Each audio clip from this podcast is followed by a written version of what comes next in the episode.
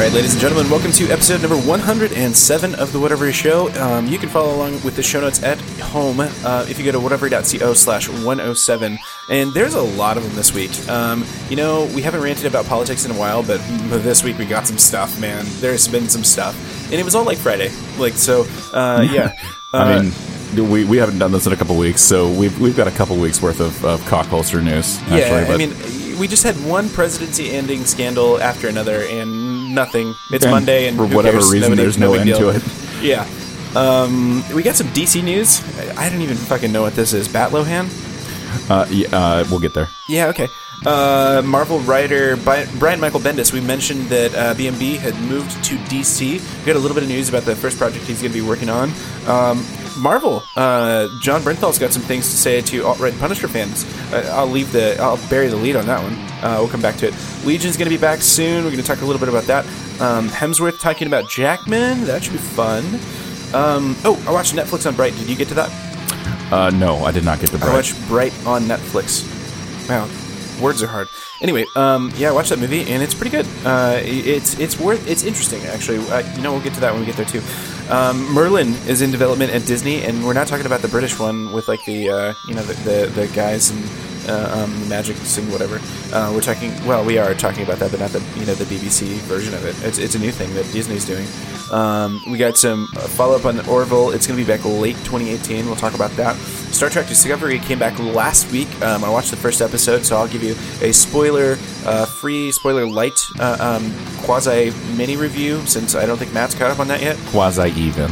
Yes, and uh, we're not going to be talking about Chris Jericho versus Kenny Omega because we didn't watch that match tonight because we had a lot of shit to do. Yeah. Yeah, we'll probably have a sprinkling, a little soup of uh, video games to follow up on, and you know, I don't know. There's a lot of stuff going on. It, it's been it's been a week and a half. We we've got a lot of stuff I think to cover this week. Yeah, Yeah. yeah.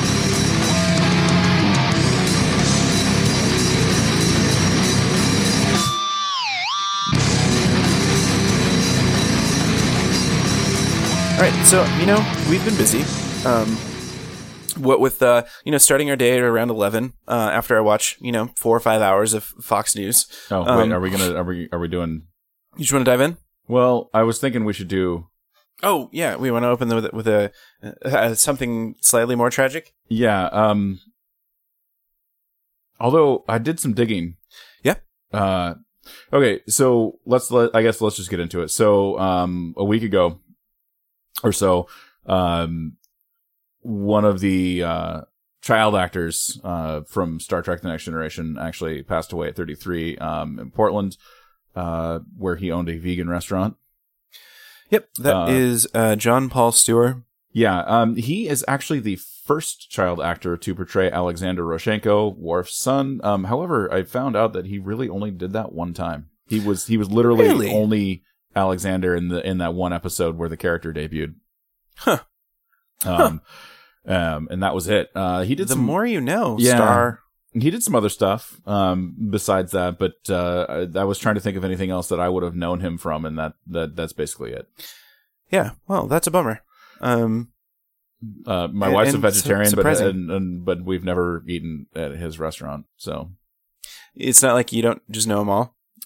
I mean, Right. if Right. I if I call if I call her down here, she can be like, "Oh yeah, yeah." We at the we, we at the meetings every week. Um, we we go and we talk to that. You know, actually, this is kind of a side, side tangent, and um, I don't really have anything to say about this other than I thought it was Alex Rozhenko. Um, and apparently it, it is, but only you know, sort of quasi.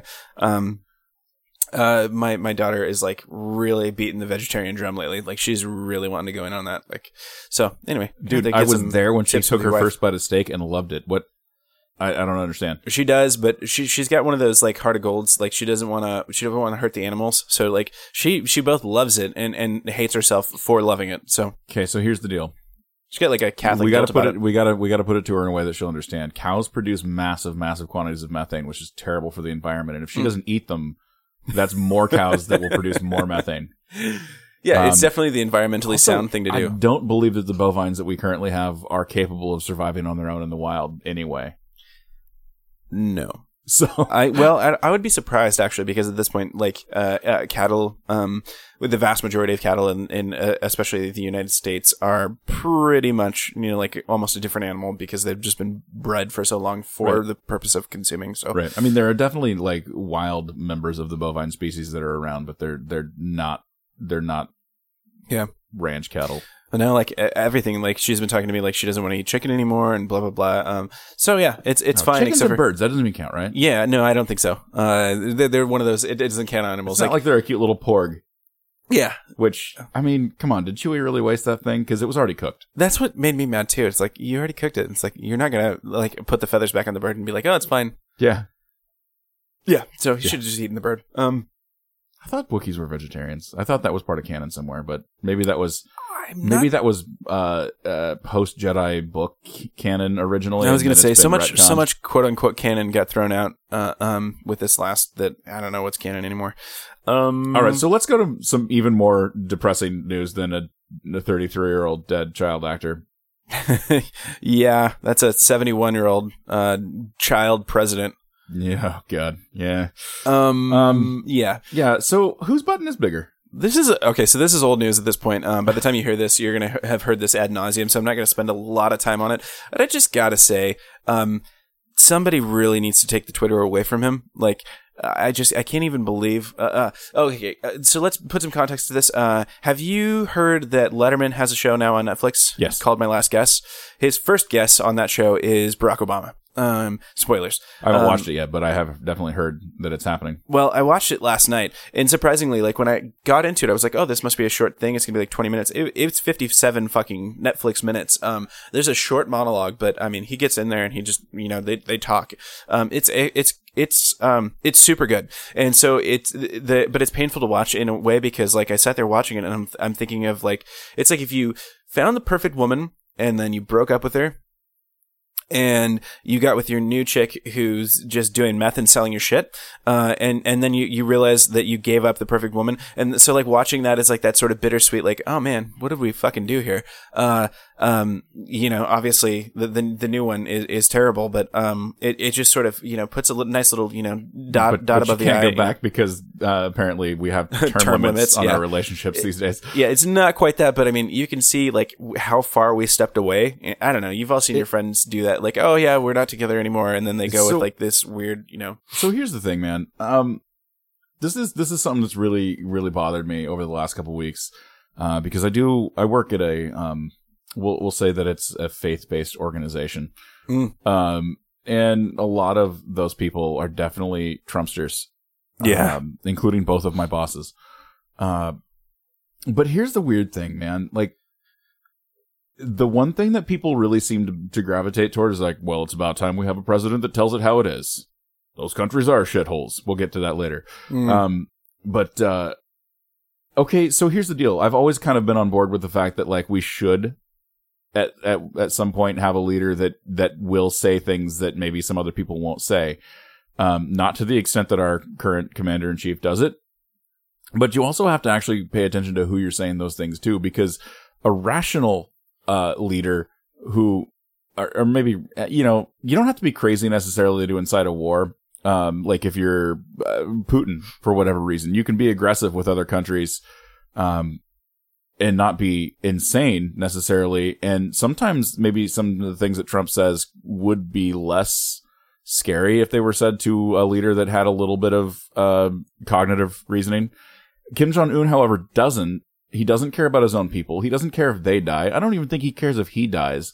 no, so that's the one thing he does care about, I think. yeah, but it's just it's one of those things where like you can't you can't say things like that to try and call somebody's bluff when they're fucking insane. Okay, so here's what bothers me about this comment. Um, well, there's a lot of things. Uh, number one, I don't know that we should be threatening nuclear war over Twitter. No, Um, no, no. It seems like that's a, that's not that- okay. That's a terms of service violation. And don't get me wrong, I'm not saying Twitter should ban Donald Trump, although that was a would kerfuffle be, as well. That would be wonderful. But, but it's it, that would be wonderful. Uh, but on the other hand, like th- there's no argument to be made there, guys. It's not like if you ban Donald Trump, he's not going to say stupid shit. He can still go like literally walk out the door, have you know, 11 teen cameras on him that and will just broadcast whatever stupid shit he says all the time. Fake media outlet Twitter has banned me. Okay, but I have a tremendous MySpace account. All right, it's Yeah. the best MySpace account ever. It's the only MySpace account, Donald. Yeah, it, it- the last one. Um, but here's what bothers me. The, the what bothers me about this tweet, and again, uh, the, the, with the context of you know like looking at our last president or even our last several presidents, like we we we chided oh, uh, Bush for being ineloquent and like yeah, like uh, H uh, uh, yeah W um, W. Yeah, it's not HW. Uh, W. Bush. We tried to W for um, being ineloquent and stepping in his uh, own words and stuff like that some of the time. Um, but holy fuck, man. It's like literally like you pick the dumbest guy at a frat party that literally everybody is annoyed with because he's just over there talking about like how many chicks he banged this weekend when we all know the answer is really zero. And you gave that guy the presidency. His own wife won't even fuck him. No. Uh, there's another fun piece of news with that one too this week. Um, it, it's just everything this week, guys. Um, so anyway, uh, that's the thing here. Like this, this tweet to me reads like some fucking idiot that you're Facebook friends because she's like your, uh, or he's like your, um, you know, like your cousin's boyfriend or something like that, that, that friended you and like you just, you haven't figured out how to block him yet. Like that's what this tweet reads like to me. And it's so, like, it's not even the fact that like, is it presidential? Is it not? It's just like, maybe like don't get me wrong i'm all for like oh yeah we could use a little bit more straight shooting and stuff in the white house and whatever but there's a difference between straight shooting and there's a difference between like uh um thought diarrhea every single time. Like don't get me wrong i have some incredibly fucking dumb thoughts all the time. All the time i'm thinking something that's probably pretty stupid. Um And and quite probably inappropriate. you, b- basically, yeah. But you know what I don't do? I don't go on Twitter. I don't stand in front of like whoever will listen, and I don't stay say all that stuff repeatedly, and then try to defend it as if I I've dropped some sort of like scientific you know uh, knowledge on everybody. Um, no, no. So Yeah. anyway, Uh, um, but you know, I that that's because. I, you know, I'm just not. I, I don't Here's- have the smarts. I'm, I'm not a. Uh, that's the thing is the difference between us and and uh and you know DT is uh he's like really smart. He's a really smart stable genius. yeah, like really smart. Um, because so smart that he got elected on his first try. yeah, yeah. Uh but so have 75% of our presidents ever, so, you know. Yeah, see I that's mean, I don't, know, I don't that's not an exact number, don't quote me, but I 'cause mean, I'm there's not, like really smart. There, no, no. I mean, it's hard, but yeah, it, there's a lot of people that just run perennially, and it's like, ah, fucking 36, man. You know how many times I've I've I've refreshed? You know, I, I keep hitting the, at the save point, and I keep having to go back to the beginning. Like, Uh, has there been a president that's run for office and lost and then come back and run later and then didn't win? oh or, yeah, for or- sure. Or and then did win? oh, I don't know about that. Um, Because I'm sure there probably has been at some point. Um, Bush Bush ele- was elected on his first attempt, both of them. Reagan first attempt. Uh, Obama first attempt. See, it gets weirder the further you go back Clinton because first like attempt. there's a lot more like pomp and ceremony and circumstance and stuff like that as you get you know closer to modern day um so i, I wouldn't say that there's you know never been a, a president who's run that has you know lost the first time and then won later that wouldn't surprise me at all um but what surprises me is like it's not a remarkable thing uh uh first off and, and it's a completely inane thing to boast about like um yeah I'm just saying that every president that we've had since I've been alive, I'm relatively certain was successful at obtaining the office on their first attempt. And I was born during the Carter administration, so Yeah. Well, and and then there's the secondary side effect of like when I, you know, I, I, get on the Twitter sometimes and I send tweets, and I'm not gonna lie. Sometimes when I've had a beer or two, I, I don't think about my tweets too much, and I just, you know, whatever goes out there goes out there. sometimes when he's had a beer or two, I have to go back and spell check the tweets that he sends out on behalf of the show. Yeah, and then sometimes like, but but but I don't I don't sit there and I, even then I'm not like I don't put in uh like you know I, I don't uh say uh for example like those are artifacts of speech that um, like, we like really pretend smart. don't happen. Yeah. God damn it, dude! If you gotta tweet it, it ain't true. he sa- he sounds like President fucking Herbert Camacho Mountain Dew Junior the Third or whatever. Brawndo. it's got electrolytes. Yeah, this is the darkest timeline. Uh, just so we're all clear. Um, Idiocracy was funny when it was a movie. It was it was funny. It was funny when it was a movie and not uh, clearly like a documentary sent to us from the future. I, I mean, I don't even think Luke Wilson could save us from this. No, no, because there's plenty of incredibly average people right now.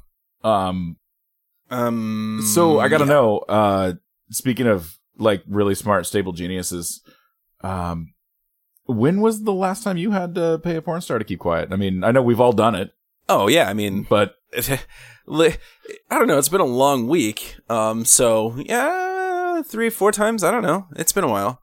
Yeah, Um, yeah. I mean, I just gotta say, Well, you know, see, the thing is, um, you know, you know me. I'm a, a a wholesome Republican running on a family values ticket, trying to appeal to a strong evangelical base uh, um, in family values and all that stuff. So definitely, I mean, who hasn't who hasn't had to pay a porn star to keep quiet uh, about um um you know the, the the escapades and affairs you've had over the time, and, and then you you know you go turn around after you you do that and you say uh, vote for me because I'm a real family man. Um, yeah. Here's the thing: it's Donald Trump. yeah. Nobody fucking cared. Then no. Nobody fucking cared when he ran. Nobody the people that were going to vote for fucking Donald Trump voted for fucking Donald Trump, and it didn't matter. Porn stars probably could have increased his base. Yeah, they'd have been like nailing porn stars. Way to go, man. That's Um, all I'm saying. uh, yeah, like you literally had to pay for that, but that good on you for having money. Um, Yeah. uh, that that's I don't know. Yeah, Republicans in a nutshell. Um, so yeah. Um, so that that's another thing that happened Friday. uh, or at least that piece of news came out. Um, so yeah, back in 2007, apparently, uh, Donald Trump allegedly had some sort of affair with Stormy Daniels, um, which is another thing that another new name that I didn't expect to see headlining in, in the Washington Post anytime Also, soon. Stormy Daniels, congratulations because you made number three on Saturday's most searched list on Wikipedia. Wow, way to go. Yeah, Um, I'm glad that people like thought to go to Wikipedia first. Uh, right. Because I'm, I'm gonna guess a lot of people like that Googled that at the office, and they're like, "It's not what it looks like. I'm doing presidential research." Or or or then like all of the 17 year olds that were in the room immediately searched her on Pornhub. Dude, I'm gonna guess that like that, that that somebody's like, "Who's Stormy Daniels?" and you're like, and and you know, some guy in the room is just like, "Oh yeah, she's a porn star. She was in movies in around 2005 to 2007 or whatever," and then goes on about her credits, and they're like, "What? I just I know stuff." You know? Yeah, I, just, uh, I looked it up because I knew this was going to come up. yeah, it's I, I I did the research this morning. Um, yeah, the, me too, buddy, me too. Um, so I research shit like that all the time. well, I mean, I got to keep up with what's going on in the White House. You know, I, I need to Exactly. know. I need to know uh, the next. You know, what what's going to happen. I want to be familiar just- with the subject just matter. Elect Martin Sheen. I, I mean, I watched enough West Wing. Like, he, There- he- there's- he's capable of. There's uh, there's more. down. He's got more presidential experience than than Donald Trump does, Yeah. and that's a year in. We we th- okay. So this is not the first time we've elected an actor to Nope. to office. I mean, but shit, we couldn't elect somebody who's played a president before. Like, uh, I don't know. We can elect somebody who who would be cast as a president. Um, like um like if if Donald Trump were uh auditioning for the part of president in any movie ever, even if it was in porn, people would be like, no, that's uh, that, that's too It's not realistic. It's not realistic. Nobody Yeah. will buy that. um, what's what's what's the big dude's name who was uh, um, the president on Twenty Four? I don't know. I never watched that. He does the Allstate commercials. Ooh, uh, it's not Jack Bauer. No, it's Um, not Jack Bauer. His he was President Palmer in in in Twenty Four. Is it uh, is it the black guy with the yeah, deep voice? Yeah, yeah. I don't fucking know what his name is. God damn it, uh, Dennis Haysbert. okay, Dennis Haysbert. Yeah. I, He I know exactly. I can picture exactly who it is. That sounded terrible. Is it the black guy? Yeah, the one. No, um, No, um, he also he also played Cerrano in Major League, which is one of my favorite movies. Oh, So, yeah. Major League is a super good movie. yeah, yeah. Don't fuck with Jobu's rum. Yeah. Um, I don't I don't have Mr. Haysbert's dulcet tones. it's tricky. Um, yeah. So you know, you, you pay a porn star in the morning, and in the evening you say some obviously racist shit. So much so that uh, several governments, including the UN, have to release a statement saying, "Yeah, that's totally racist, dude." Um, so here's the thing. no, no more kid gloves. That literally just is the headline: r- racist statements by the president here's, of the United here's, States. Here's, here's where I'm coming from on this one. You you call Haiti or some African countries, some some African countries, shitholes. Maybe maybe you get away with that and it's not racist. But then when you follow it up with, what about Norway? Why can't we get more immigrants from Norway? Which is literally the whitest country on the planet. Yeah, so it wasn't. I don't know. On this one, I'm going to say it was ever not. It was never not racist because his whole view of them being shitholes is largely because they're poor countries, which I, okay, am just fine. saying. I'm just saying. Maybe but you get away they're, with it. they're, they're people of color But- countries, and that's the thing. Like, Yeah. if if for example, um, there there are plenty of poor white countries as well, and if you'd called any one of those out as shitholes, um, okay, yeah, fine, not racist. Um, Yeah. but the fact that Like- we're Like, why can't we stop all these immigrants from the Eastern Bloc? What Yeah. a bunch of shitholes. Okay, whatever, not racist. Yeah, but but no, that's not what we did here. We, but you we just specifically called out Africa and Haiti. yes. Um, isn't Haiti an ally? Uh, I think Haiti's under our protection right now. Yeah, so that's another, you know, good good good job, buddy.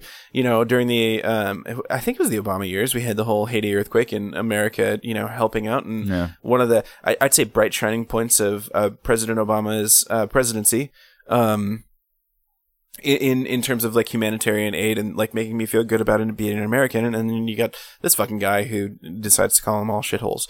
So that's another fun kerfuffle this week. Um, it's been fun seeing uh, the various news outlets uh, call, just say shithole over and over and on TV because apparently That that we just do that now. we just do that. It's I mean, when the president so- says shithole, uh, uh, you know. Uh, but my my favorite piece of follow up news from this is that um, after the repeated criticism by fucking everybody uh, uh, on this piece, uh, President Trump uh, came to the podium on Saturday morning and said, "You know, guys, I'm really sorry that was insensitive of me, and I totally fucked up." No, nope. Nope, that's not what happened. In fact, what he did instead was called people called called people on the phone and bragged about calling these countries shitholes because he thought it'd play well to the base. Well, well, out the other side of his mouth, lying about calling other countries shitholes Right. to the, the, the public. Yeah, forever to the public though. I didn't say that. Uh, you know, I, I don't know. I don't remember or anything like that. And you know, of course, half the room also can't recall. You, you know what's funny? It, here's here's how you know he actually said it because all of the people that vehemently denied that he made comments about how people from Haiti will never go back to their huts, um, or Which Africa. in itself is a racist statement. If if that's literally what you think, like Yeah. ha- most of Africa is, or Haiti is, is a bunch of people living in mud huts. Jesus fucking Christ! yeah. So uh, the people that vehemently denied that he made that statement, fucking crickets about the shithole comment, and they were all there. Yep. So Oh, okay. Last piece Um, of semi-political news. Uh, so I hope you're all geared up and excited for the uh, the premiere of Roseanne. It's not a reboot. I don't know what it is. It's it's just a uh, um, I don't know. It's somebody making a, a run at nostalgia, is what it is. Um, it's weird because it, does call it a reboot in the article. Uh, New York Times says uh, Miss Barr told reporters she was not an apologist for Mr. Trump, but said her character in the reboot of the show was a way to address head-on the strong divide in the country. Yeah. So um, Roseanne uh, is openly a Trump supporter in real life and believes that Trump was elected by the middle class and that that Roseanne on the TV show should also represent the middle class and so the Connors will be Trump supporters. Oh, that's fucking sad. Yeah. On the one hand, no, that's just dumb. Uh, I can kind of see it because they are supposed to be sort of like. Uh, not even middle class. Like for the vast majority of the run, uh, the, the the Connors were, if if middle class, they were the low low low end of middle class. You know, v- pretty much always scraping to get by. So I could see like that. That is. I mean- um, I could see that being a thing. There's ways you can have characters be pro idiot. Yeah. On on TV. So like I've been watching The Ranch. Eddie and I were just talking about this. I started watching The Ranch because I was like, well, you know, why not watch a show that is probably going to be canceled because one of the main stars is a rapist. Um, Which seems to be you could be describing a lot of shows right now. Sure. Uh, so uh, that's a reference to Danny Masterson, obviously. Um, but it's also Ashton Kutcher is is a big part of the show. Sam Elliott plays the dad, who is a very very conservative rancher. Um, you know, and and the way that it's played though is like, yeah, that's funny because that's a joke, not like that's funny because these people really feel that way. Um, and I don't have any idea what Sam Elliott's political leanings are. I've never asked him. Maybe if I run into him in Safeway, I will. Who knows? Um, because that's possible around here. Um, because he lives here, Nice. Brownsville actually is where he lives. But um, but you you never feel like like there's any malicious intent behind the the jokes that they make on it. Like Danny Masterson actually at one point makes a reference to, "Hey, you remember that one time that Dad got real pissed off because I put a Hillary Clinton sticker on his truck? Well, now I'm putting one on his coffin." You know, kind of a thing. Um, So you know, I, I- I guess it depends on how they handle this because in the show I could see continuity wise it making sense for them to be Trump fans. And and first off, if this takes up a large part of the show, uh, they kind of fucked up because this this isn't like it, when I think back about what the show used to be. Politics was a very very tiny minuscule part of it. it was more about struggling families trying to make ends meet. Yeah, so I could see some jokes here and there passing in passing, but I couldn't see this being like a big part of it. Um, you know, in particular, um, I, I cannot see the family, uh, you know, based on what we know from the previous incarnation, I could not seeing the family be united on this front either. So if like Darlene, for example, is okay with Trump presidency, Jesus fucking Christ, that they, they've they've gone off the deep end. I can't, I can't, I can't really see Sara Gilbert being on board with that, considering I know for a fact that she's not. You know what I mean? Um, I don't know. It's weird. Yeah. Um, they probably won't address the fact that some states have to actually have a special election with a fucking special ballot measure to keep Trump care from fucking gutting low income health insurance, though. Yeah, I don't know. There's there's many things that I, the most depressing thing here is seeing that uh, you know Roseanne, who is uh, wealthy, has access to knowledge and things like that, um, but apparently is is choosing the actively wrong answer. The thing about Roseanne, though, is you can never really be sure whether or not that that's how how she actually feels, or whether or not that's just what she can do to generate the most fucking shock value at one time. Because that's that's unfortunately she has a track record, and her track record has always been do whatever's the most shocking thing ever. Yeah, it's kind of that. Um, So yeah, I don't know. Um, she's like if Howard Stern did sitcoms and was a heavy set middle aged woman. uh, that's a good place to leave politics, I think, for the week. Let's uh, let's uh, let's grab a beer and let's talk some DC stuff. Yeah. No, no, no, no, no, no, no, no, no, no, no, no, no, no, no. Batlohan. Batlohan. Yeah. That's got a yeah. It's really uh, sure. So, um, over the last couple weeks, Lindsay Lohan um, has started a Twitter campaign um, asking the general public to make her the next Bat Batgirl Okay, so this for the Batgirl movie to pre- be directed by Joss Whedon. pre coked out Lindsay Lohan. That's not a crazy idea. Current Lindsay Lohan, fuck no, just no. Don't even know that she would have been right for the part back then. No, I don't think so either. but Uh, I'm just saying, like, if you'd done that back then, it would have been a little bit more believable. Like before she went, like right after Mean Girls. If, for example, we Yeah. lived in an alternate timeline and she did Mean Girls and then went on and then to didn't do a bunch of drugs. yeah, and, and and didn't do a bunch of crazy shit and drugs and stuff like that, and she'd gone on to do you know bigger films. Uh, I could see there being a, a a timeline of continuity in which she eventually got to be Batgirl. Current day, I just just no. I, I don't know. No. She's batshit. Yeah, that's the only bat thing she's got going for her is being batshit crazy. Yeah, Um, and I don't think that gets you a, a part I, I don't as Batgirl. I, I don't think I don't think it does because I don't remember um, even in the Batgirl in the comics I don't remember her being like um, you know like uh, you know we're up against some tough uh, uh, stakes here what do we do uh, Cocaine. use your batshit craziness and, and do coke um, now that that's not really part of the continuity I don't think Yeah, uh, I'm I'm I'm curious where they're going with that. well it's good that you said that like it's a Lohan campaign because uh, th- the answer is nowhere uh, like there I don't think there's a universe in which current day Lohan gets cast as Batgirl yeah, no. Um, yeah, it, would if if it did, it would be a Downey level like resurgence. Uh, um, Well, that's the thing is she's actually got some support out there because they're like, well, RDJ before Iron Man. I'm like, yeah, but she's not there yet. I don't think. Like the, the here's the sad fact about RDJ. RDJ had to hit absolute fucking rock bottom before it He hit could bottom and himself out of fucking claw his way back out too. I don't too. think Lindsay's hit her bottom yet. I don't I know. don't, didn't mean that like the way it sounded. she fell she fell out of the news for a while and then came back in the news long enough to be defending a bunch of fucking predators in Right, Hollywood. right, that's the and thing. so like yeah, I'm gonna say she's Like- probably not out yet. You know, she's probably not coming back on. She's not on her upswing, guys. No, Um, that's she's she's still causing trouble when she does get cast in something. And uh in this I mean that within the last couple of years that's happened.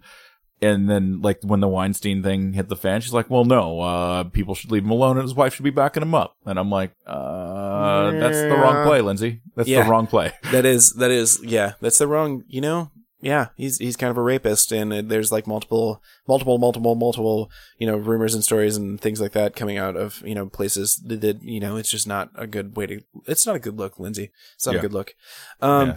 So yeah i'm gonna say this is not what's happening. She's definitely not having her rdj moment. She's definitely not you know uh back and she's you know clean and she's gonna ha- g- you know propel her career back into stardom. Um i don't think that's what happen that's what's happening here. So yeah i'm gonna say this is a dumb idea and no just no. Clean yourself up. You're a good actress. You're clean talented. yourself up and take fucking five years to just question your life choices Yeah, because you- you, you're rich enough you can do that. You can just take five years and you can go do anymore. I mean, you coke costs a lot, but um, That's, the thing. So here's the deal, Lindsay. You're talented. Just you know, clean yourself up. Start taking. and that's the other thing too. She can she can get cast and shit in the meantime. Start taking roles, and uh, most importantly, when you do get those roles, start fucking taking direction. And showing up. I think Yeah, showing, showing up is up- kind of a big part big too. deal, Yeah. Um, Um, Yeah, definitely, anyway. definitely don't hold out for an additional 1.5 million dollars to do reshoots, and then donate that to Times Up after you get a bunch of negative press for holding up. Yeah. talking talking about you, Mark Wahlberg. uh, I hadn't heard that. Oh, so he's as of today donating the 1.5 million dollars that he earned from the reshoots for that movie that he's in with uh, Michelle Williams. I don't even know. Uh, so so they were in a movie. Michelle Williams, you know who that is, right? Yes. So um, her and Marky Mark are in this movie that was also supposed way, to he star hates that when you call him. uh, Kevin Spacey.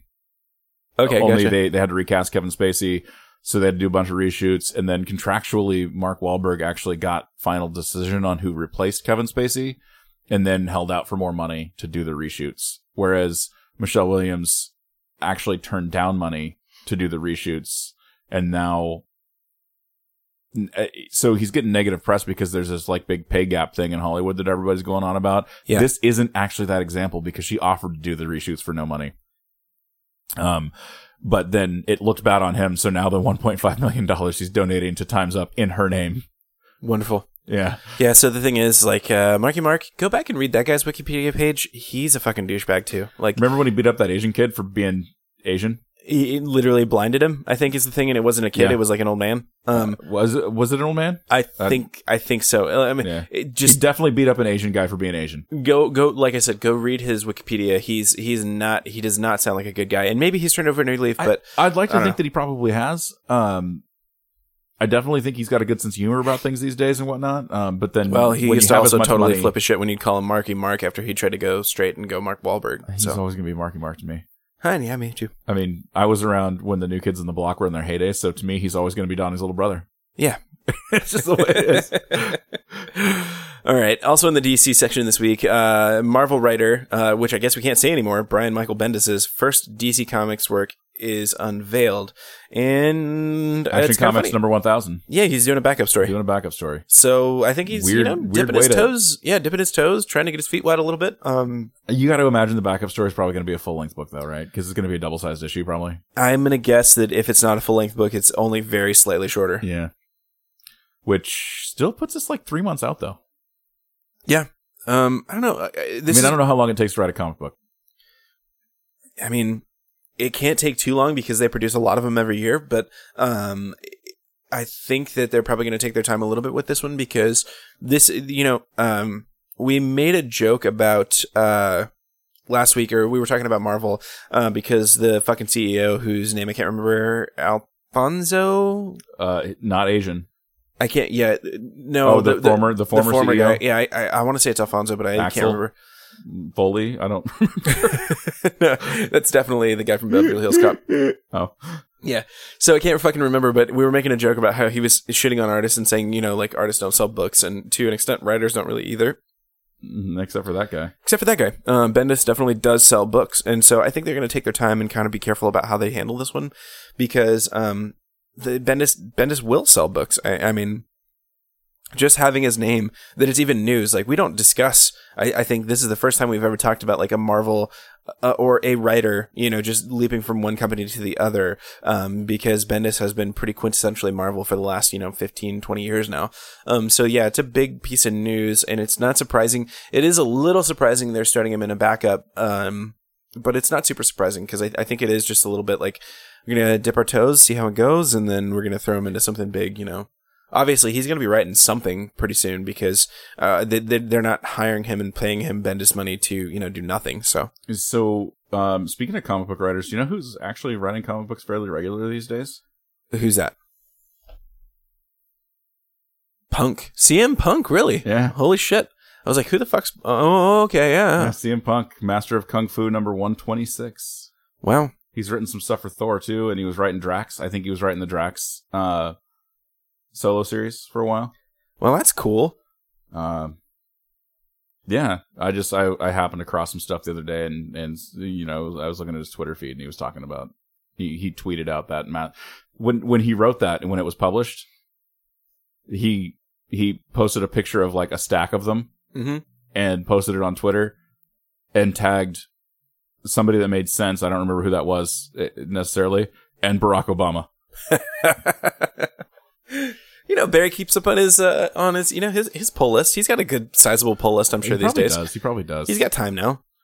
Uh, I want to go drink beer with Barry. I, I super do. Just, Um, just just have a beer with him. Yeah, yeah. Uh, uh, we already talked about it. We, I kind of mentioned we, the Letterman thing he did, and that was an interesting one. Uh, the other piece of news this week that came out was that uh, Trump apparently only works eleven to four, and like basically three hours of that is bullshit time that he doesn't do anything. Um, and uh, conversely, Barack Obama's widely published schedule, um, you know, i- i- backed up by multiple sources, is something like he got up every morning at 6 a.m., worked out for an hour, then went on and worked until like 6 p.m., took two hours off to spend with the family, and then from 8 until about 1 a.m. would continue working, you know, reading documents and with a half an hour of reading thrown in. And, uh, um, yeah, I don't know how that ties in other than we just tangentially men- mentioned Barack Obama and that's been on my head. But I just thought about that and I was like, I don't think I could possibly do that. Like, I think I would probably die if I tried to maintain that schedule. I, I read an article about our current commander in chief uh, going in for a medical uh, checkup, and it it specifically was just like um, Mr. Trump leads a significantly more sedentary life than his president's pre- predecessors in the office, is what it said. And I was like, Yeah. Mm, just you might as well just call him a soft, doughy piece of shit at that Well, point. here's another one. Like, I, I'm not going to begrudge me some fast food. God knows I love me some fast food. But uh, apparently, Donald Trump's regular McDonald's order is two filet fish sandwiches, two Big Macs, and a large chocolate shake. That is not what he gets for like uh, Jubilee, for like some, you know, like uh, uh, the end of uh, uh, Passover or something like that, some special thing. Um, he just his regular order. That's just what he gets. Like Two you, of you the go most to disgusting McDonald's sandwiches ever. and Two Big just, Macs. and you just say, "I'll have the regular, please," and he gets fucking two thousand calories worth of uh, sandwiches. No, more than that. more than that, because the Big Macs and- are like and fucking eight hundred calories a shake. It's, so you get a three ca- three thousand calorie order. Man, Uh, just apparently, goddamn. Apparently, on the campaign trail, he ate a lot of Pizza Hut and KFC. yeah, I I I'm gonna hazard a guess and say there hasn't been a lot of KFC on Air Force One prior to this presidency. Do, do you think he gets the eight piece bucket all to himself? I think he probably does. Man, I think he probably does. Now, real question, real shit here. Do you think he eats the white meat, or do you, do you think he skips that because it's like, oh, that's healthy food? I don't know. I don't know. You know, he likes him some breasts, though. I was just gonna say he probably does, and he giggles to himself every fucking time. Yeah. Um, God damn it. Anyway, how did we get on that topic again? uh, I don't know because I wanted to tell the thing about how I read about Barack Obama's schedule, and it's you crazy. know who doesn't eat as much fast food these days? Who's that? This guy. Oh yeah, Yeah. yeah. We were talking about this. Uh, Matt Matt said uh, this is his first beer since the last time we recorded, which is probably Almost a- two weeks ago. Yeah. Two weeks, yeah. Today was day 14 because we recorded on Tuesday two weeks ago. It's definitely not mine, but it is coincidental because I have been eating significantly better this last week, but I haven't also cut out beer slash wine in the way that you have. So Uh, yeah, good job. Um, my the this is like the first alcohol I've had in almost two weeks, and then um, I've been eating significantly smaller portions at mealtime and hitting the gym after work. Nice. Yeah, Pretty soon you're going to be able to outrun Donald Trump in a foot race. I pr- uh, no, I'm there already. I know. I'm just it. kidding. I mean, Uh, I mean, we might have had a similar diet for a lot of years, but let's face it, he's 71, and I'm well. okay, not. but if you push him and he starts rolling, and the I momentum's with him, catch like him. Yeah, if it was if the wind, if the wind has got, if the wind is at his back, I mean, what what are we talking here? yeah, Okay. yeah, he probably outroll me. That's for sure. Yeah. Uh, all right, let's talk a little bit about Jon Bernthal and what he thinks about the alt right. Yeah, you know, we're just not getting out of politics this week. Um, No. I yeah, Jon Bernthal. Um, so for some reason, the alt right has decided to adopt the Punisher um, and that the mythos, skull logo. the skull logo, and, and you know, really to you know, quote unquote, identify with the character. Um, and Jon, which Jon Bernthal had a very, very articulate statement. he, you know, I, I really love it when a celebrity comes out and they just. You, they, you can tell that he took the time and he really thought through what he wanted to say, uh, which was uh, quote fuck, Fuck them. them. um, yeah. So that's, I, I mean, I, I got nothing else. I can't follow up that with that. Like that's I can't follow up the quote, but I did want to point out here, like, if you're sitting here and saying I identify with the Punisher, go seek treatment. Uh, you should be in some sort of facility because you should not identify with the tr- tr- uh, the Punisher Uh, uh, unless He's- you served your country and then discharged only to f- come home and see your entire family murdered in front of you and no justice done, you you can't Even empathize then? with him. Even then, you, not not only should you not empathize with him, but you should seek treatment because fucking the Punisher should seek treatment. Uh, like it's all you know, like it's a good comic book story, but when you stop and think about it for fucking half a second, he really needs to go see a, psych- a psychiatrist and work out his shit. Yeah, something right. No. He's a brutal, brutal fucking murderer. And although there is some part, you know, like we decided as a society, you know, some several hundred years ago, um, that, uh, um, execution wasn't necessarily the way to end all crime. So, um, yeah, if, if you're identifying with the Punisher, um, you may want to go check into a facility because it's, it's to me, not entirely unlike saying like, oh yeah, I super identify with, uh, um, fucking, uh, Christian Bale's character in American Psycho. Um, I can't remember his name but I do remember he had a sweet business card. God know, damn it, Patrick Bateman. watermark, tasteful thickness, etc. Uh, yeah, except for we don't Bateman. know if Patrick Bateman actually existed. Yeah, or if it was his real name. Yeah. Um. Anyway, uh, yeah. If, if you're identifying with the Punisher, just please, please get checked out because um, you got problems. Um, and uh, in our next piece of news, if you aren't fucked up in the head and would like to be more so, Legion is coming back in April.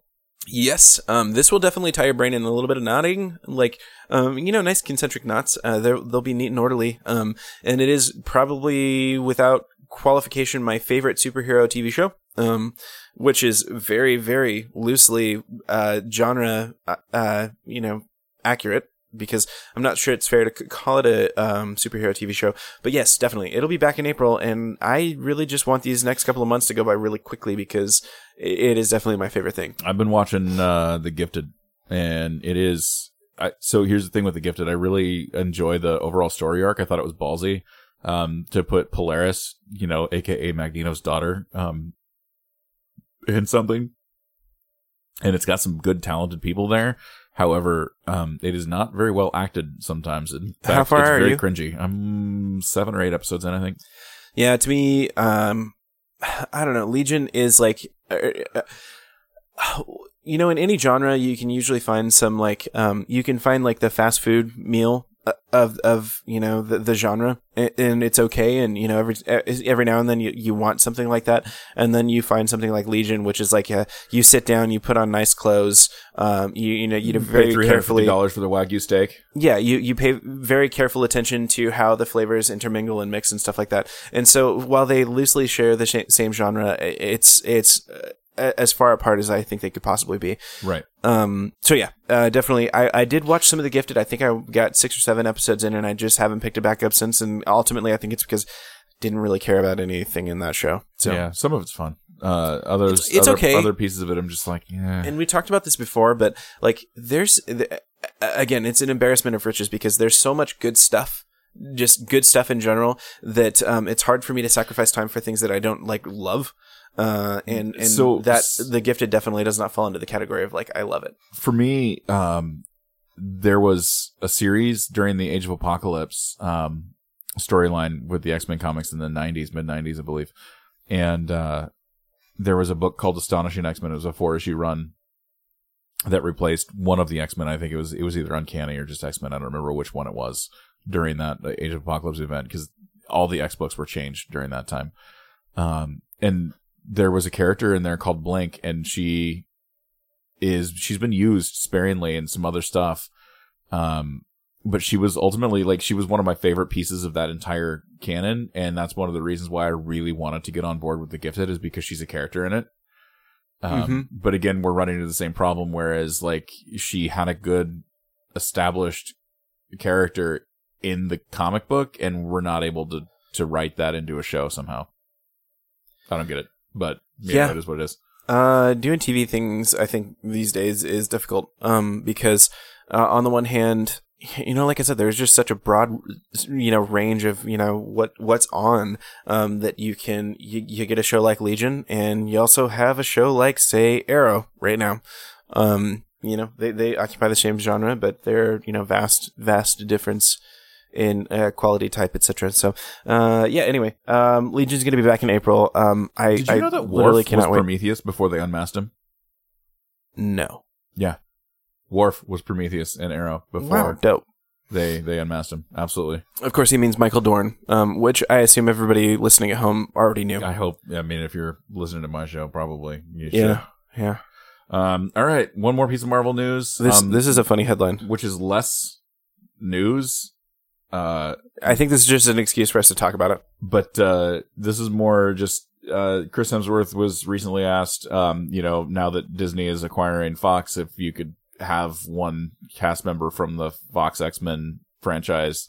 Uh, to start with, who would it be? Of course, his answer was Hugh Jackman. Hugh Jackman Wolverine. Um, and he's not wrong because uh, without a doubt, um, the Hugh Jackman and Wolverine are the shining stars of the entire X universe. I think at this point, um, there's other good stuff in there, um, but the, the, uh, especially after Logan, it, it's just a whole different level of of good. Um, I don't know. I'd kind of like to see Thor and Deadpool in a buddy cop movie. oh, you know, I'll give you that one too. Um, But uh, you know, obviously, which is a funny pair up when you think about it until the last Thor movie, and now I, I can know. totally see it. I know. Um, this is this is funny though, just because you you think about it, and the reasons that these two should be in a movie together, there's plenty of, and then the one that comes to mind last is like you're like, oh wait, they're both fucking Aussies. Yeah, that's a good point. Like, of course he's showing his countrymen some support, Yeah. but uh, Well, I unfortunately, mean, we if they go back to Australia, they'll get eaten by snakes or spiders or some shit. deadliest fucking country alive. Anyway, Yeah. Oh, did you hear about the war that uh, uh, Karl Urban almost incited between New Zealand No. and Australia.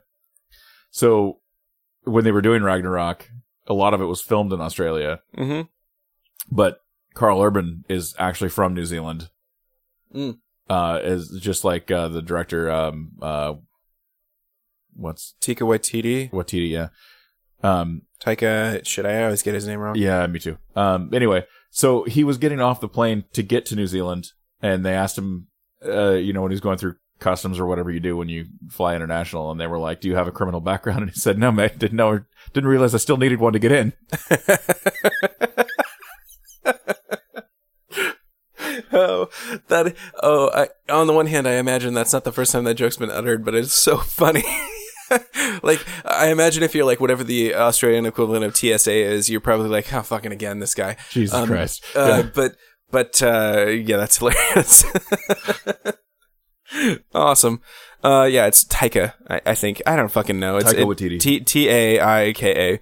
Uh, I'm very sorry. I don't know how to pronounce that name, but I don't. Um, All I have to say about him is, "Bye, new Doug." Um, circle, mate. Yeah. So I think uh, Hemsworth shares the opinion of basically everybody who's heard the m- merger news, which is yes, please put Wolverine in everything. Um, it worked for the comics. Might as well work for the movies too. And come on, Hugh Jackman. It's not like you're opposed to collecting a paycheck for the rest of your life. No, I mean let's get let's get it straight. We all like money. Yeah, Um, I like money. And, and see that's the other thing too. Like I think I think Jackman is one of those people that's like, oh no, I want to act. I want to be like an actor. You know, I don't want to just be like one of the superhero guys that is is a one trick pony sort of thing. He does some weird shit too. Yeah. Uh, well, he's like super into musicals and shit like that. Musical theater is a big Well, deal, so it's, it's funny talented, because on the one hand he's like a fucking Wolverine, you know, um, badass, and then on the other hand he's like doing musicals left and right. Um, so uh, yeah, he's definitely got some range as an actor, and it, it- it's funny too because Jackman is it couldn't be less Wolverine in real Speaking life. of musicals, Book of Mormon is going to be at the Hult Center like next week. Oh, I remember you telling me about that, and I remember not doing anything about it. Yeah, I just want to go see Book of Mormon. Yeah. I'm never going to get to at this point. Next week is also Casey's birthday week, so no, I mean she doesn't actually take the whole week like your wife does, but uh, but I can't afford to go see it on her birthday because it's a weekend, and that's when tickets are more expensive. gotcha. Plus, I have the kids, and I don't think that's one of those things. I think I they think probably frown upon probably that. not. Yeah. I mean, you could probably. I mean, you're they're your kids. You can do whatever you want, but I think you're probably gonna get some looks. Yeah. yeah, I don't know. All right, uh, moving on to our uh, miscellaneous section. Um, Netflix uh, released a movie called Bright.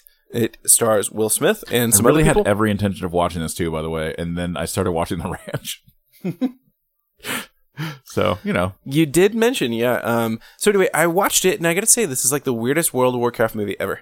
Um, um, Shadowrun, I guess, is probably what a lot of people have compared it to, which is an RPG. Yes, So- Shadowrun. I, I'm only cursorily familiar with, and I but from what I know, it seems like a fairly apt comparison.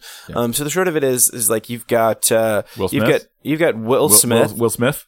Will Smith. Um, welcome to Earth. You've got uh, um, what are we? Some kind of Suicide Squad? And a big Um, angry orc. Yeah, you've got orcs, you've got fairies, you've got elves, um, and you've Orcs- got modern day orcs- magic and shit like that. Orcs are kind of the um, the lowest member of the caste system, though, because they willingly sided with the bad guy back in the day. They're like straight up chavs uh, in the Yeah. movie. Like I think, uh, um, People don't like to associate with the orcs. yeah, the, the, the like tracksuit wearing, you know, chavs is what I, I thought of. Um, uh, but yeah, anyway, uh, the movie itself is interesting. Like, um, it, as a movie, I'm not sure it's, it's, honestly, I barely remember the plot, uh, because it, it's not super like a, um, I don't know. The movie didn't change my life for sure. It was an okay movie and, and certainly, It's a sci-fi fantasy movie starring Will Smith. yeah. it- So, like, unless it's Independence Day, you probably don't remember what it's about. Men in Black. What's that movie about? I challenge you. What is that movie about? Oh, they gotta save the galaxy. Right. The galaxy's on Orion's belt. Yeah. Okay. Yeah, no, I, I, I probably could quote that movie straight up. I, Oh, I. I was the right age to see that when I, when that movie came out. I was like thirteen or fourteen, so I probably have seen that movie like seventy five times or something like Bro, that. you're not that much younger than me. I know. Uh, I'm also making excuses.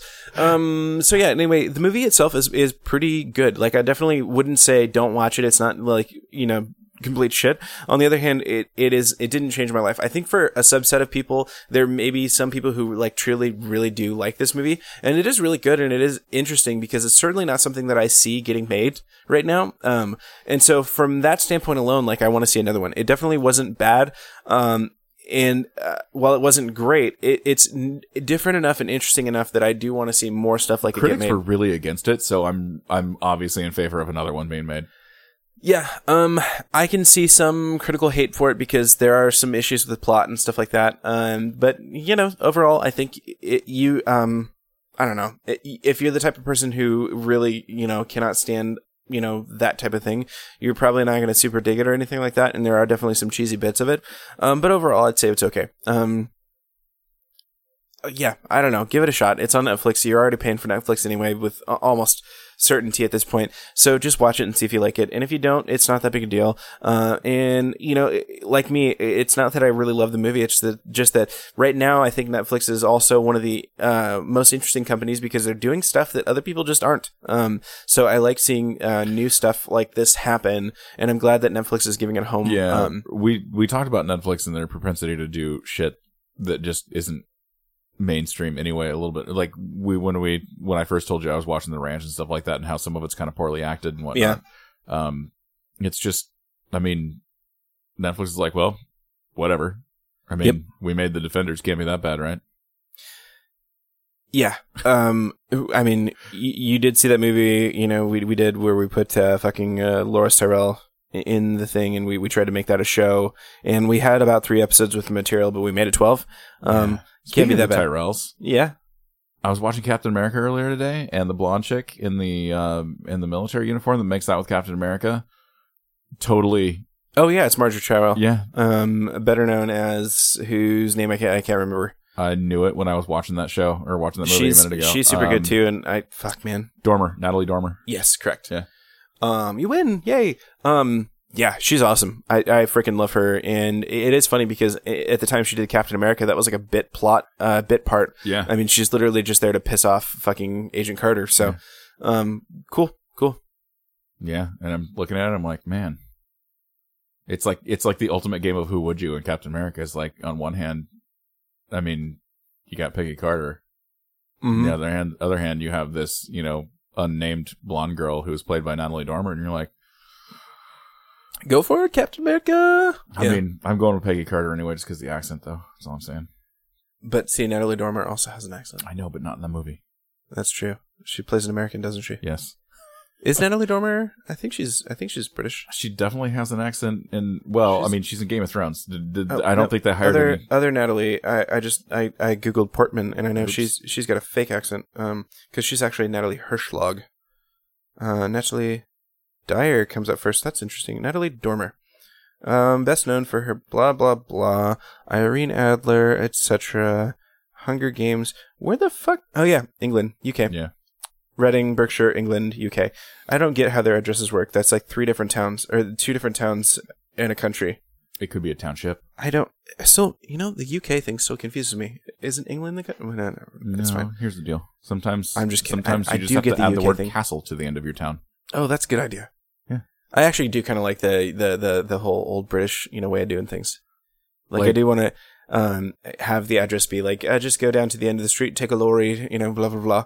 Uh, sometimes sometimes there's a British person in the audience at uh, at at a taping of Hollywood Babble-On or whatever, Yeah. and, and they'll be like, "Where are you from?" And like they'll list off this weird like, "I'm from Wolfenstein Castle Town," and like Garman's like, "Fuck you!" Like,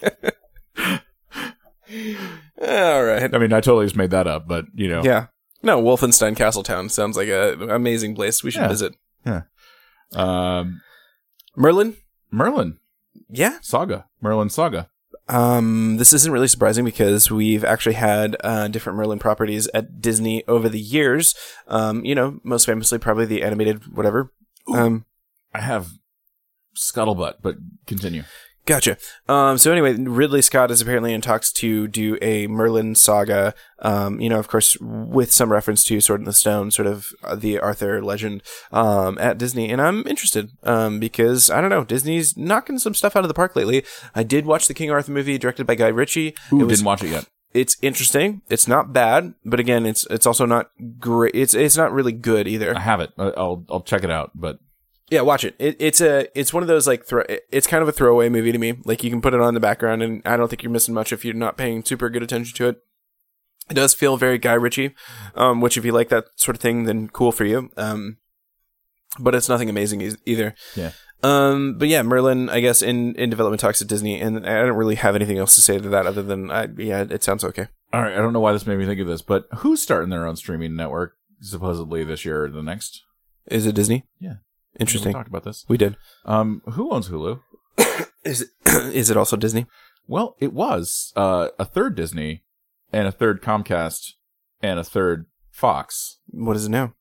Well, once the merger goes through, should the regulators approve it, then Disney will now own two thirds interesting. of Hulu, giving them control interest, which is also another reason why Comcast was suddenly interested in purchasing Fox as well when Fox went up for sale. I don't because so- they want all the Hulu juice. That Yeah. makes some sense, actually. Now, here's the deal, though, Disney, and I hope you're listening. I know you are, because why wouldn't you? I Um, mean, this millions. We get we have the millions of listeners. I, I'm sure somebody from Disney. tremendous listeners. Um, Yeah, Don't don't base your streaming network off of Hulu, or don't turn Hulu into your your Disney property streaming network because I don't like Hulu's interface. I think it's shitty. Well, it should be noted that of the very small number of popular streaming services, Hulu is like a distant third. Um, so yeah, Yeah. um, uh, you know, and, and it's easy to see why that's the case. Like, it's easy to see why everybody. is, it? is Amazon up up above there now? yeah, you know, okay. I, I I, don't like of. Amazon either. If we're being honest, I pulled that out of my ass. Um, I would I would I would say that it's probably the second. I would say Netflix, Hulu, then Amazon. But I think you're probably right, just f- purely for the fact that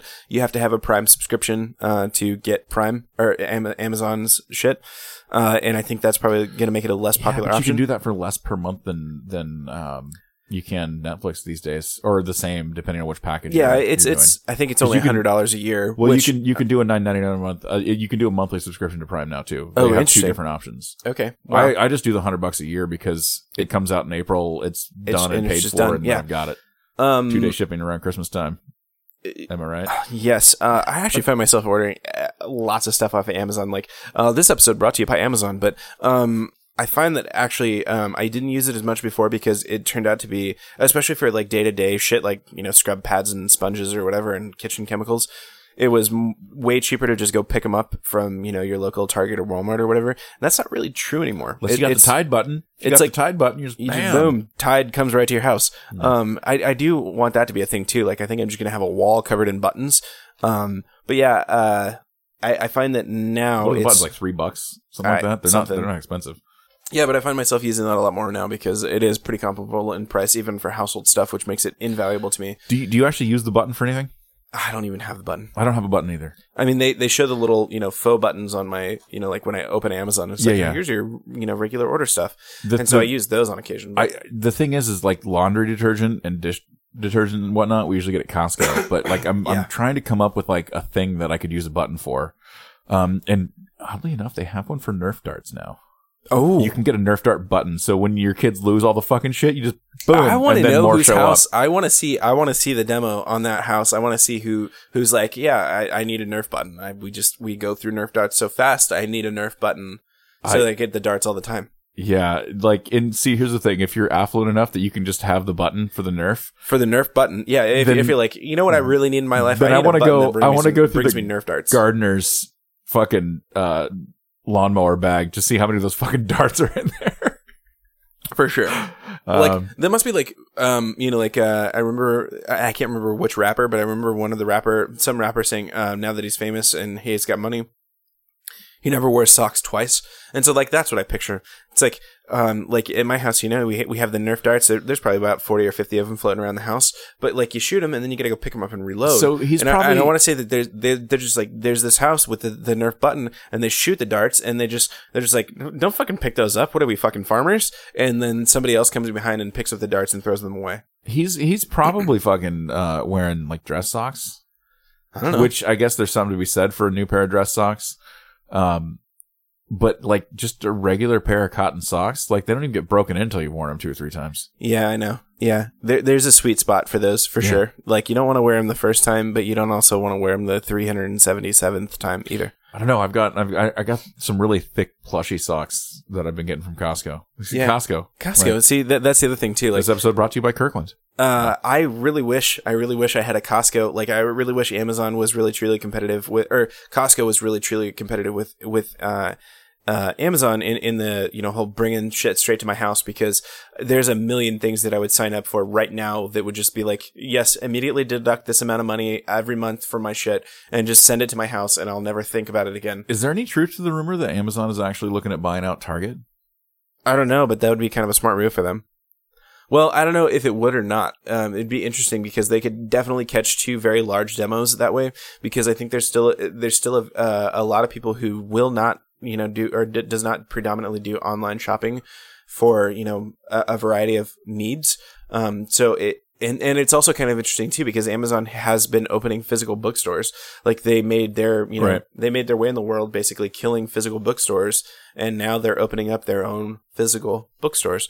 Um, likewise, they also did Well- buy Whole Foods recently. Here's Um, here's the thing though, if you're Amazon, you can open up those stores and you can you I'll tell you every problem that I've ever had with every Borders or Barnes and Noble or Walden books before Borders bought them is um shit's overpriced. Yeah. Um and I mean when you look at where a lot of them are are located like Walden books specifically was an, an in the mall kind of a thing mhm.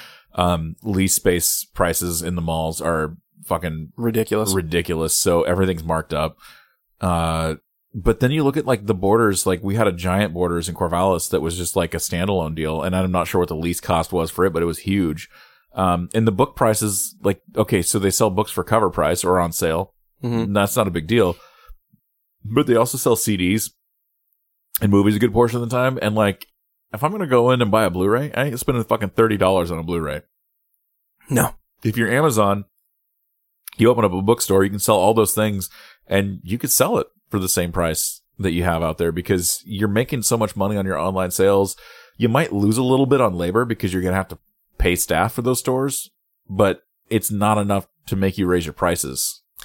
See, I really think that the future of retail is probably something like a showroom that just ships stuff straight to your house way faster than you think you can get it. So like um it, already in some large cities you, you can basically have stuff same day from Amazon like literally Sure. like order it Tuesday morning have it Tuesday afternoon. You I- get, you order groceries like Yeah. in Portland. Bryce lives in Portland and he's used it before. The Mhm. Amazon fucking pantry or whatever it's called or Well, they have pantry everywhere now. Yeah. Um, the the difference though is like shipping, and so that that continues to be the main thing for me. Like, unfortunately, I'm not as good at planning as I wish I were, and so even sometimes with Prime, it's like, well, I, I can't wait two days for scrub brushes because you know we have to do dishes today, and I didn't think to you know fucking order one you know for the last you know month and a half that this one was falling apart. you didn't, um, you didn't push the button.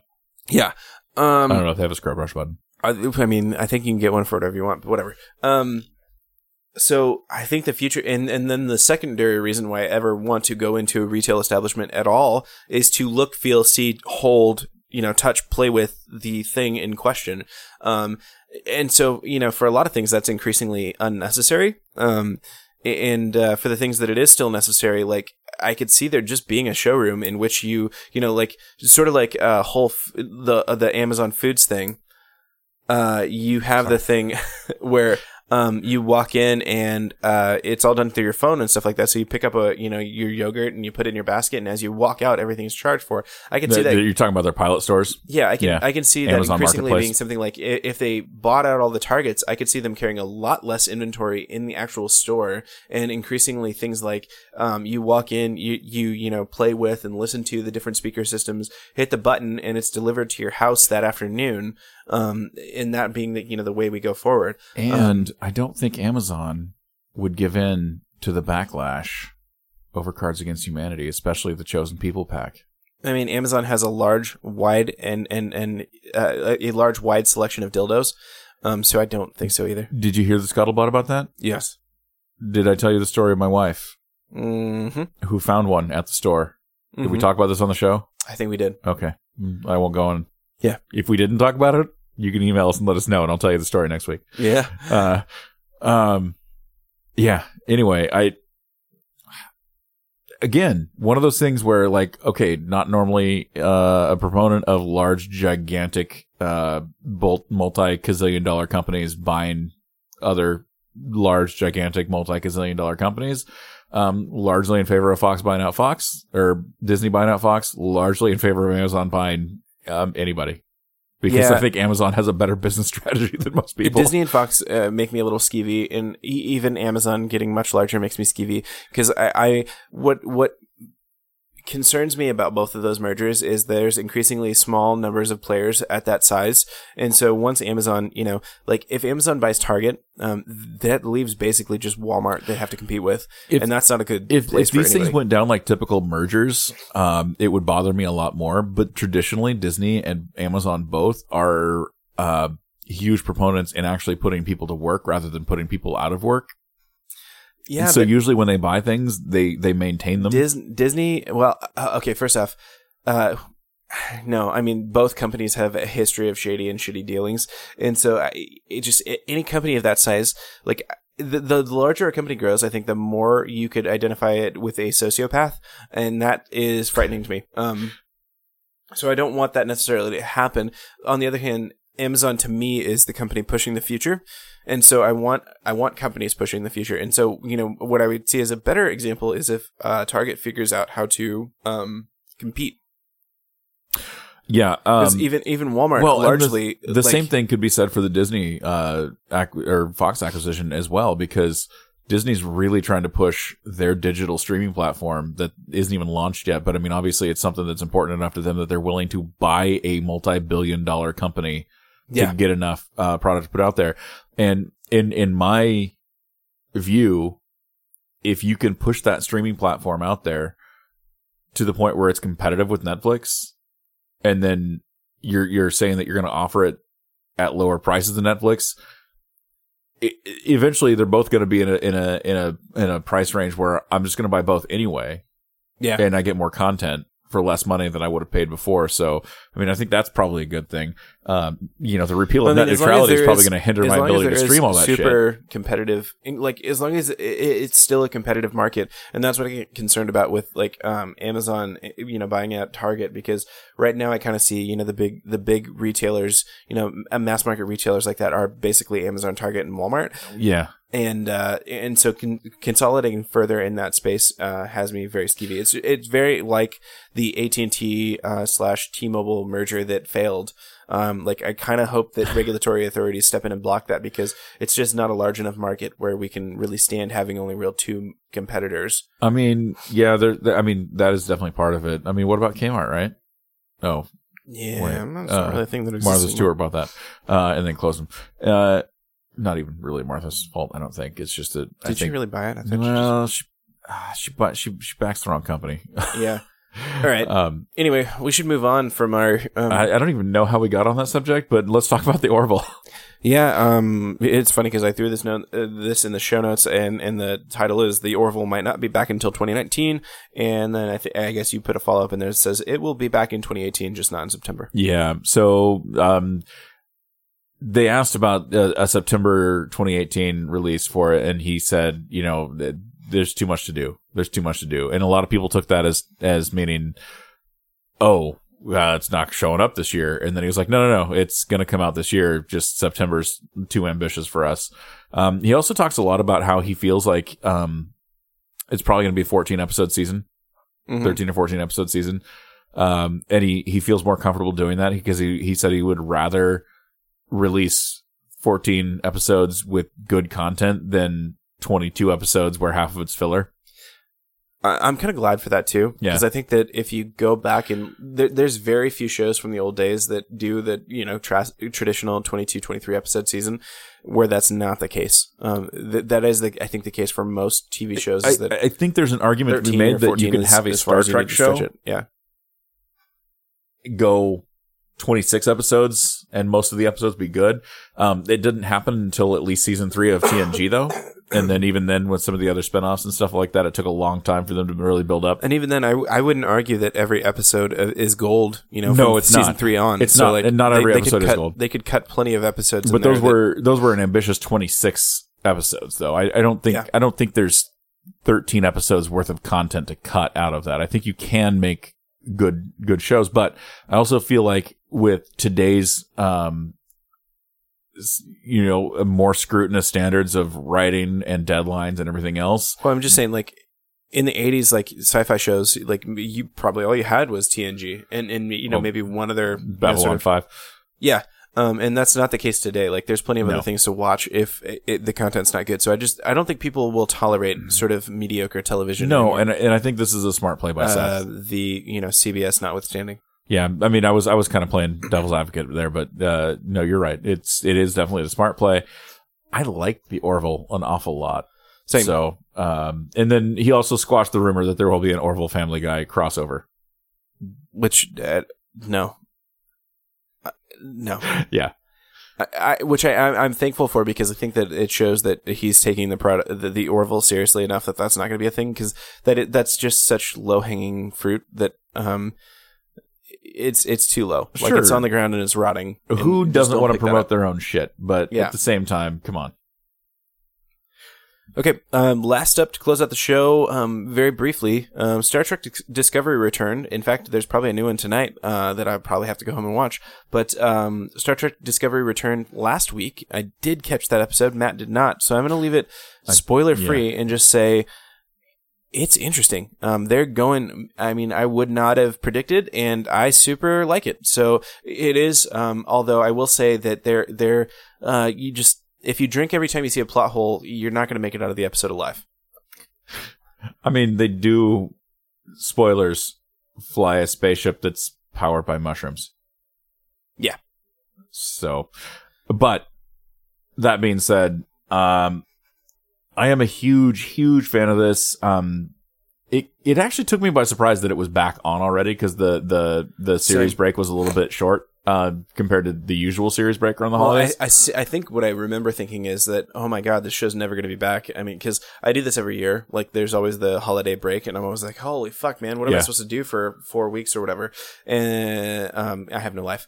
Um, and so it came back on, and it caught me by surprise. And so um, I watched it, but the thing is, is it, it's a pretty big pivot. Um, eh, but it's it's it's a good pivot. I think. Like I think you'll probably like it. Or Uh, well, maybe you'll hate it. It- this this episode um it's called despite yourself it premiered january 7th um, on cbs all access and it actually was directed by somebody who's very familiar with the star trek franchise uh, jonathan frakes aka Will Riker. will riker commander william riker for the majority of the time you probably knew him although i think he's a captain uh, I think at but- this point he's definitely a captain. well did we ever see him become a captain i don't know if we did I don't think uh, mm, that's a big question. I I don't- don't, think he, so. he never did become a captain in, in well, because everybody's still same essentially at the end I, of the I'm series. trying to think if at the end of spoilers again, One of the heavy movies? spoilers. If you know, if you haven't watched um, Star Trek Enterprise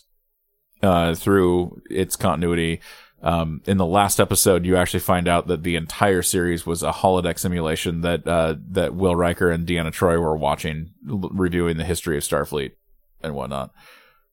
I did you not remember Did that, you no. finish that No, series? no, no, the fucking no. final episode. It was like in program, and then there they were.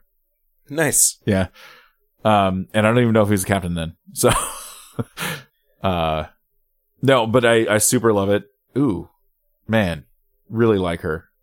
Who's that? Um, uh, Tilly. Oh yeah, She's, she's super fantastic. this From- is a very Tilly episode Is too. Is uh. So check it out because look at her, look at her, look at all cute and perfect. stuff talking to gay doctor. yeah. you you all I can say is you should watch this episode. Um, I, I probably will. yeah, I'm sure you will at some point. Dr. Culber. Um, but yeah, it's a super good episode. Um, it shakes a lot of stuff up. Like uh, that, that, that I think is all I can say without spoiling too much. There's a lot of shakeup in this, and um, aside from the fact that there's a few different plot holes that really kind of like I was like, really, could, could somebody just think that through just a little bit? Um, but outside of that, it, it's it's pretty good. Um, I still like Discovery.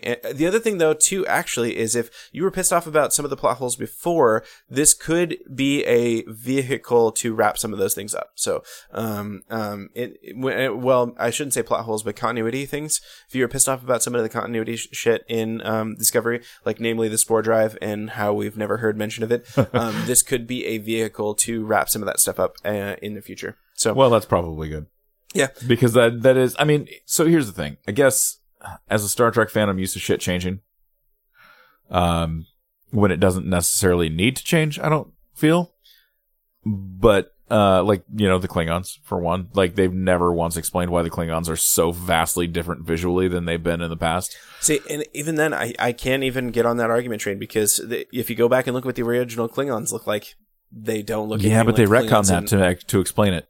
yeah, and so uh, maybe so, they'll but they, retcon some they haven't explained this at all. I don't care, But honestly. that's the thing is I'm so used to it. Like I just don't focus on that anymore, and just focus on whether or not this is a good series. like and again, to me, yeah, and for me, it was like even that type of thing, I'm not too worried about because the the immediate obvious answer is like, oh well, they've got more make they've they've got more money and they can do more makeup than just the fucking Sure. forehead. Sure. Um, so uh, yeah, the, the, but there's other continuity things in there that um, I, legitimately don't make story sense, and so I think that this could turn out. Uh, I'm not sure where the series is going. There, there's a, a lot of question marks at this point, but the the thing that they're doing now could turn out to be a vehicle to change some of that stuff. well, and okay, so the thing that you have to look at with any society um, is, and I know this because I've been watching a lot of Star Trek lately, and I've been watching a lot of Next Generation. I'm actually on season seven, and I'm one of the episodes I just watched was was uh, Worf trying to talk to Alexander about um, his history and becoming a warrior and and Oh, Kahless I remember that episode, and all that yeah. kind of stuff, right? So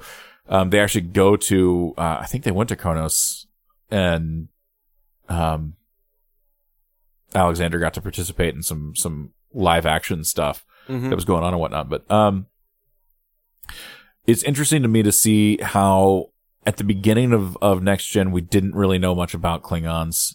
Uh, we learned more as it went on, of course, Mhm. and then it really gets kind of almost like where Kahless is like this religious icon, and and you learn more about it even in in uh, DS9 and whatnot, and it kind of makes you wonder like how much stuff happens where there's a real person and then that stuff becomes legend and that legend becomes religion and whatnot, and so what we're seeing with I like the Discovery, Kelly episode of Orville. Right. well, but then when the, the what we're looking at right now with with uh, Discovery is, it, I mean, because we're what ninety, almost ninety years before next gen. Mm-hmm.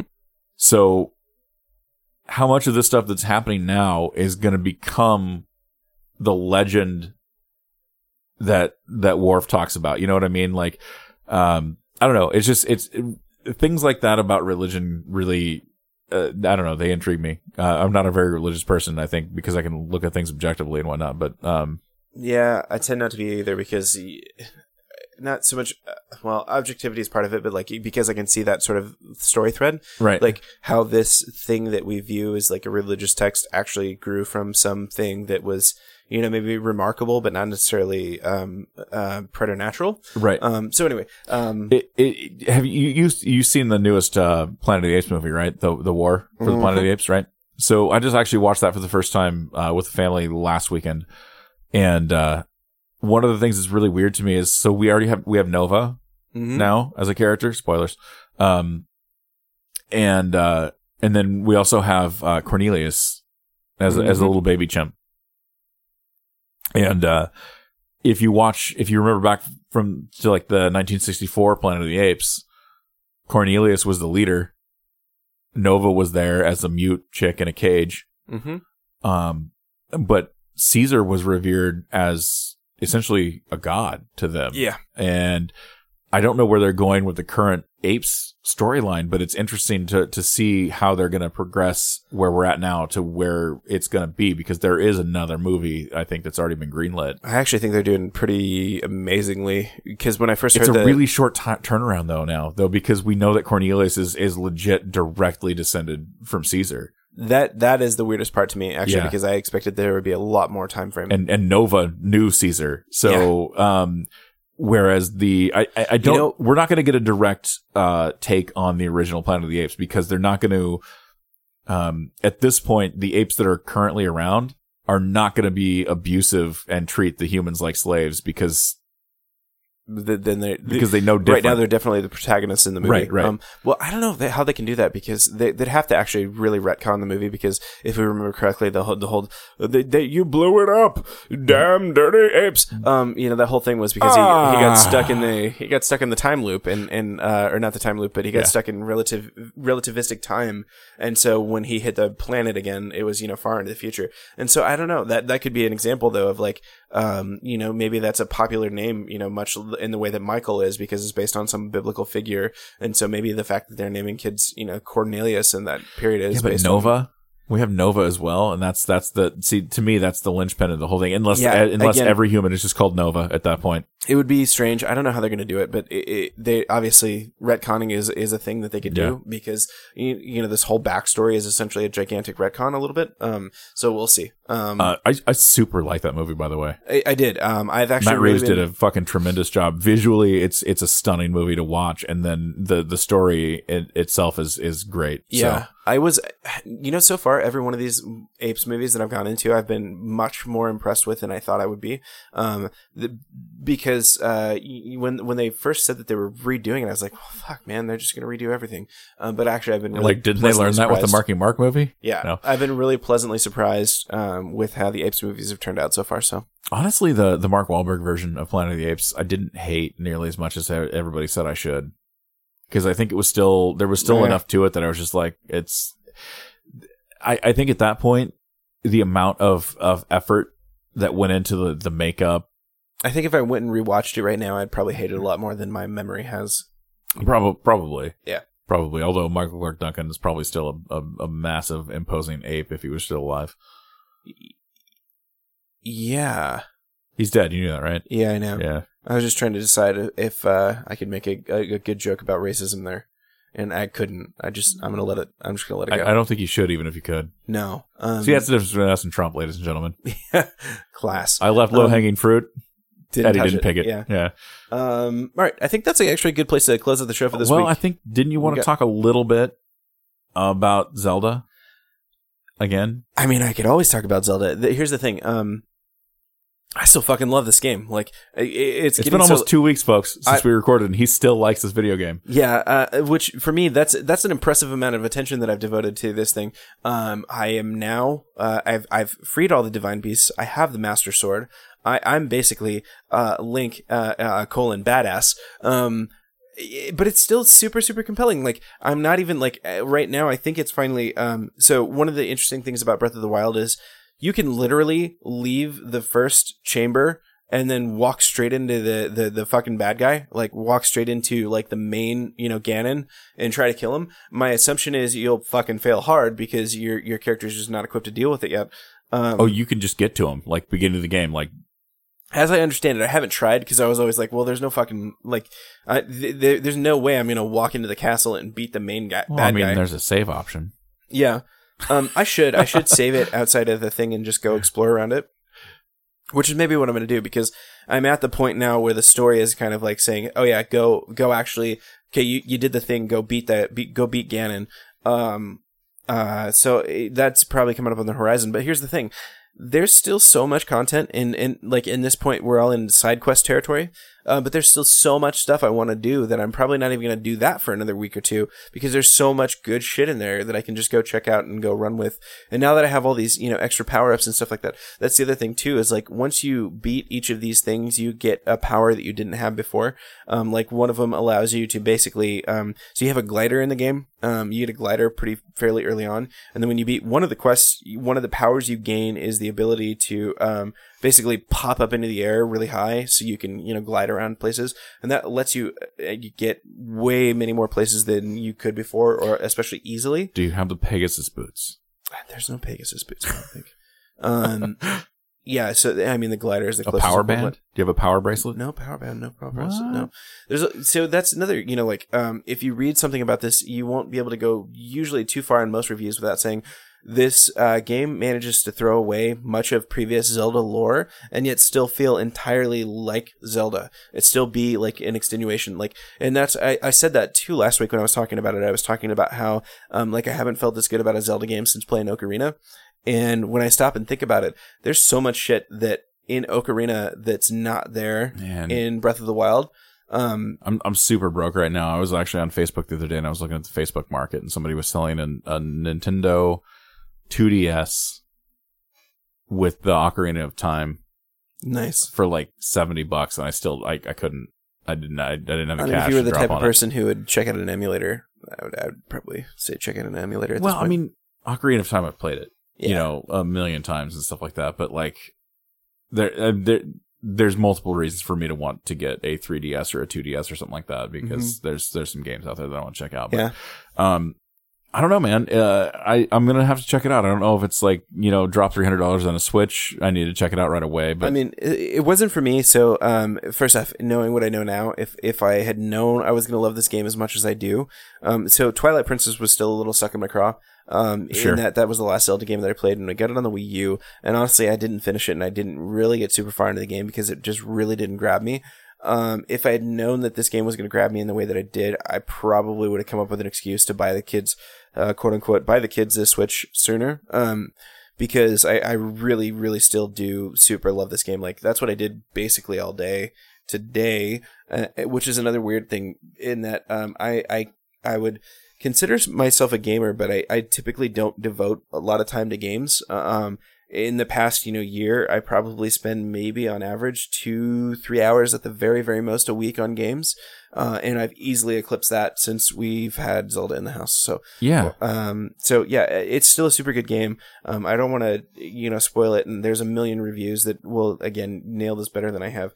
Uh, just suffice it to say, when somebody says, you know, you should check out Breath of the Wild, um, if it's in your power to do so, uh, do because it's it's it is definitely my favorite. It it is right now probably one of my content- contenders for favorite game literally ever. Yeah. Um, so Yeah. yeah.